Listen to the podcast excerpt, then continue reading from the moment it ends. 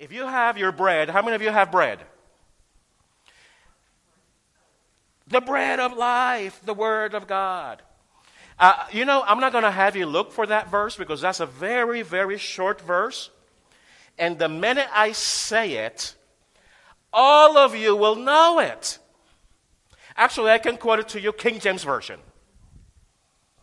And the truth, and ye shall know the truth, and the truth shall set you free.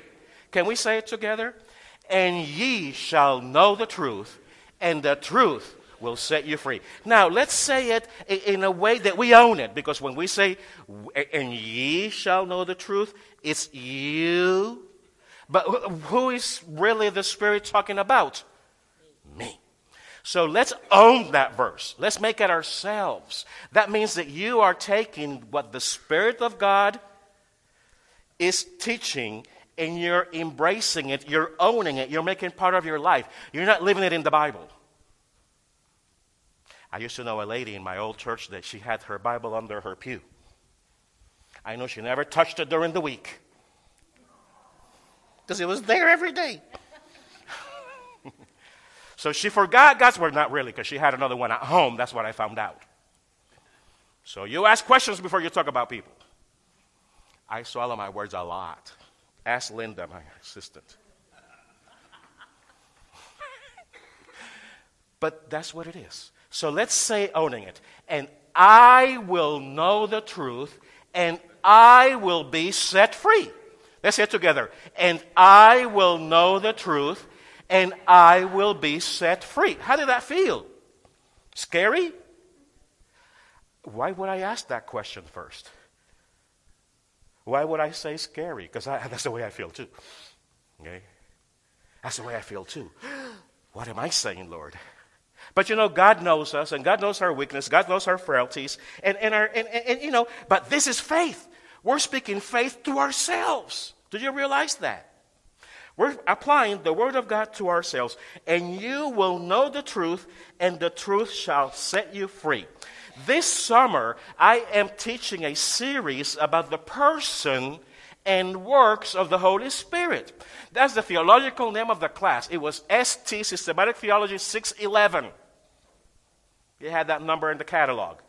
And he talked about the person and works of the Holy Spirit. But that class was good, but there was a lot more to find out about the Holy Spirit once I got out of seminary.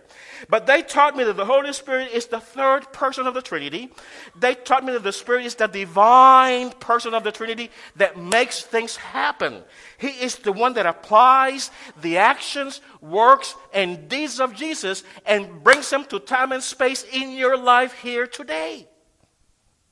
That's what the Spirit of God does. He's not a force. He's not a wind. He's not a something that doesn't have a personality. He speaks. He moves. He touches. In occasions, he pushes. As according to Scripture. It is a divine of the divine person of God that leads us, that guides us, that shows us, that opens doors, that opens our understanding, that reminds us and teaches us. The psalmist knew about that. And the psalmist says, Show me the right path, O Lord. Point out the road for me to follow. Lead me by your truth and teach me. For you are the God who saves me. All day long I put my hope in you. It is the Holy Spirit who is the divine person that intimately is with us is within us. And that's when we discovered that amazing verse that said, The Spirit of God joins with our spirit to tell us, to communicate us, to testify to us that we are children of God. Last week we talked about the spirit of unity. The spirit of unity that not only unites us in a very mysterious spiritual union with Christ because now we are in Christ.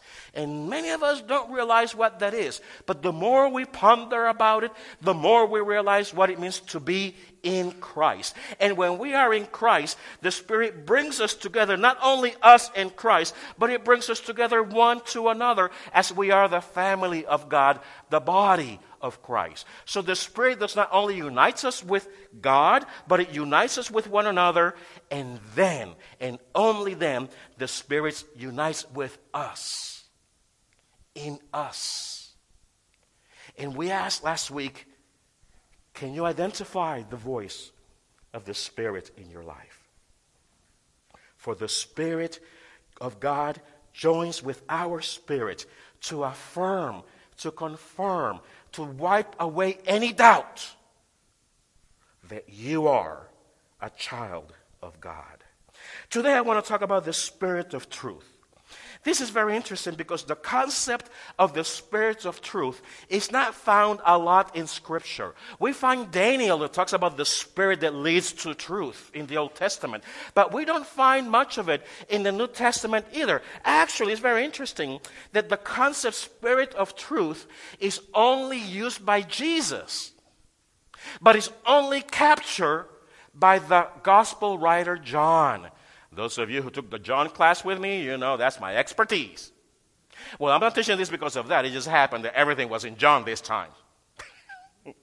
kind of looks convenient. But the concept of the Spirit of truth is a concept that Jesus uses to describe the function, to describe the relationship, to describe the way in which the Spirit of God is going to relate to you and to me.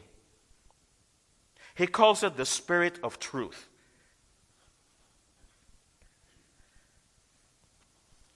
Pilate asked, What is truth?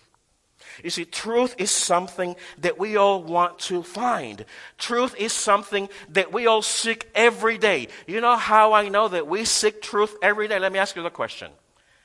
I'm not 70 or over, but how many of you read the newspaper? Okay, now how many of you watch the news? You're in search of truth. We're all looking for truth. We look for truth in business, in big business. We look for truth in government, not. We look for truth in police, not. We look for truth in institutions of our world, not to be found. They actually try to do things well and it doesn't work out. So we're always looking for truth. We want to find truth about the world. We want to find truth about God. And we make up things about God when we don't find the right truth about God.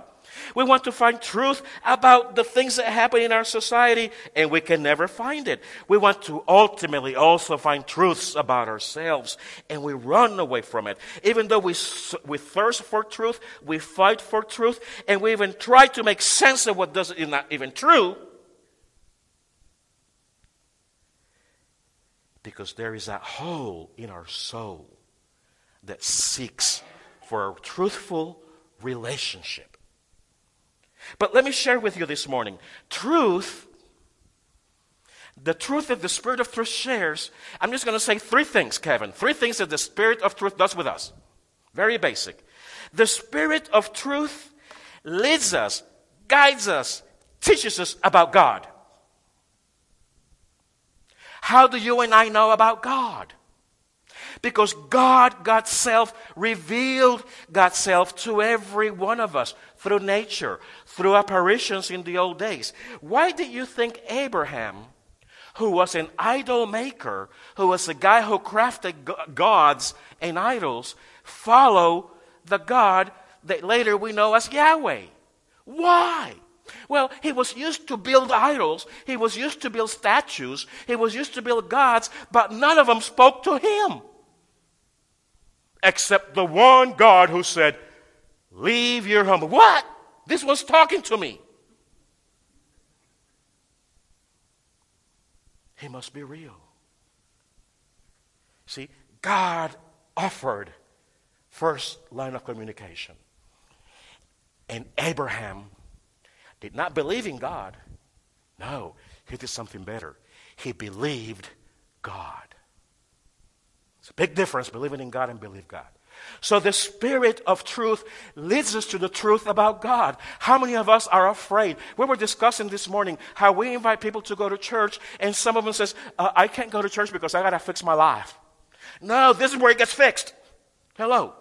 That's why I go to church, because I got to fix my life, and I'm the pastor. Okay. Some of us says, "Oh, oh, oh, I, no, God is here to judge us and to beat us up."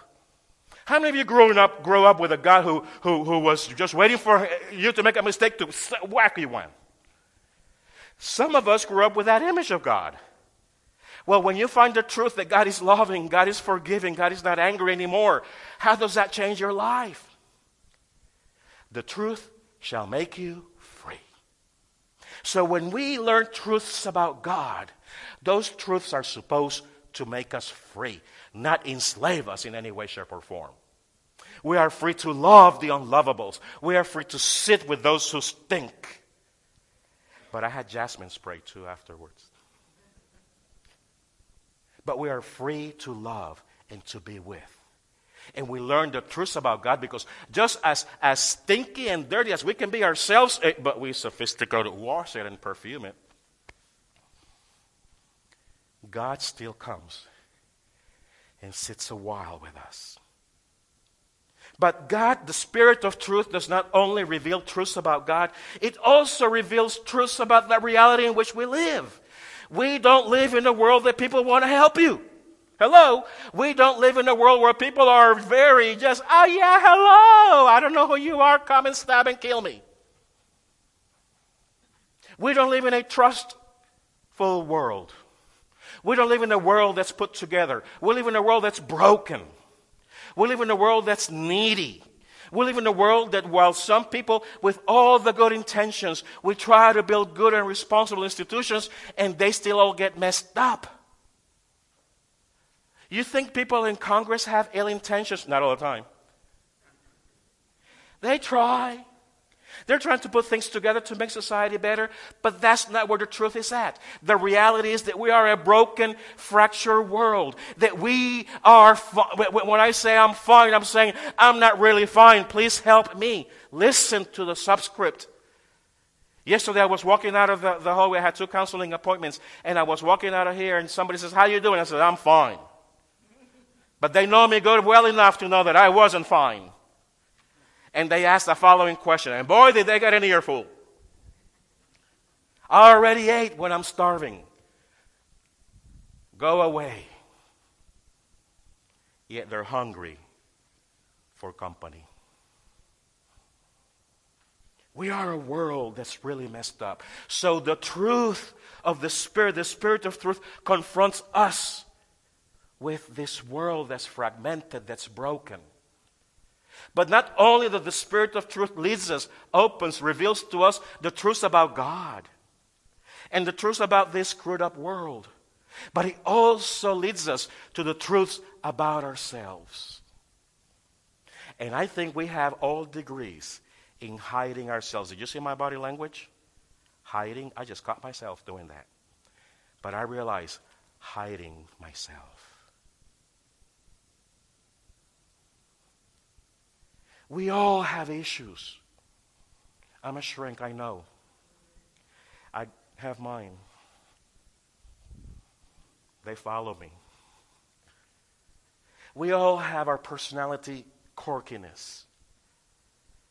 Some of us tend to be more judgmental. Some of us tend to be more opinionated. Some of us are too shy. Some of us keep our secret pains hidden from others but yet they still come through somehow. Some of us just hide. You see, the Spirit of truth is going to lead you to the truths about yourself, who you really are. The Spirit of truth is going to lead you to the truth about your sin and the desires that are unmeasured in your life. The Spirit of truth is going to lead you to the truth about your prejudices. It's going to lead you to your truth about your fears, your insecurities. It's going to lead you, it's going to confront you, it's going to show you in the mirror your anger, your frustration, your resentments and roots of bitterness. The Spirit of truth is going to show you deep, deep secrets. The psalmist used to say, Show me, O God, the things that I don't know. Show me, O God, the things that I'm not aware of. Who am I? asked the great German theologian Dietrich Bonhoeffer. And while Dietrich Bonhoeffer, this was a, a, a, theologian during the Second World War of last century. Can you believe I can say that? The Second World War of last century. Yeah, we lived through that. Not, not, not the war, the century change. and he was at Princeton University, hiding from the German Axis that, that had already eh, eh, you know, jailed him once. And through the request of the U.S. Uh, uh, friends with Germany, whatever that was happening, they freed him and he was sent over to this way. And he writes this poem as he's solitary at Princeton University, thinking, Who am I? They often tell me that I stepped out of my cell confinement calmly, cheerfully, firmly, like a squire who owns his own house. Who am I? He asked. They often tell me I used to speak to my warders freely and friendly and clearly, like if I was the one in controlling that place. Who am I? They also tell me that I bore the days of misfortune gracefully, smilingly, and proudly, like one who is accustomed to always winning. Am I then really that which others men tell of me? Or am I the one? Or am I that which I only know about myself? Restless, longing, sick, like a bird in a cage, struggling for breath, as though hands were compressing my throat, yearning for colors, for flowers, for the voice of birds, thirsting for words of kindness, for neighborliness, tossing in the expectation of great events, powerlessly trembling for the friends at an infinite distance, weary and empty at praying, tired of thinking, tired of praying, tired of making, faint, and ready to say farewell to it all. Who am I? asked the theologian. They mock me, he says, these lonely questions of mine. Listen to this. But whoever I am, but whoever I am, thou knowest, O God, I am yours.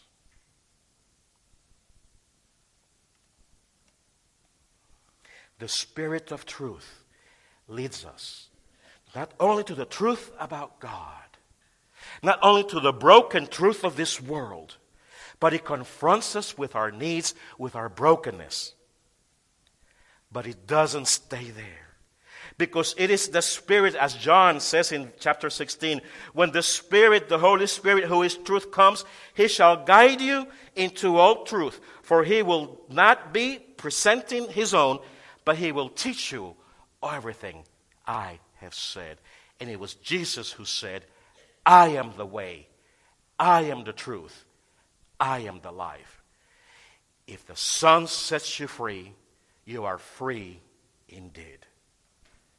I invite you this day and the rest of the week to figure out, figure out how is God making is the spirit of truth real this week in my life.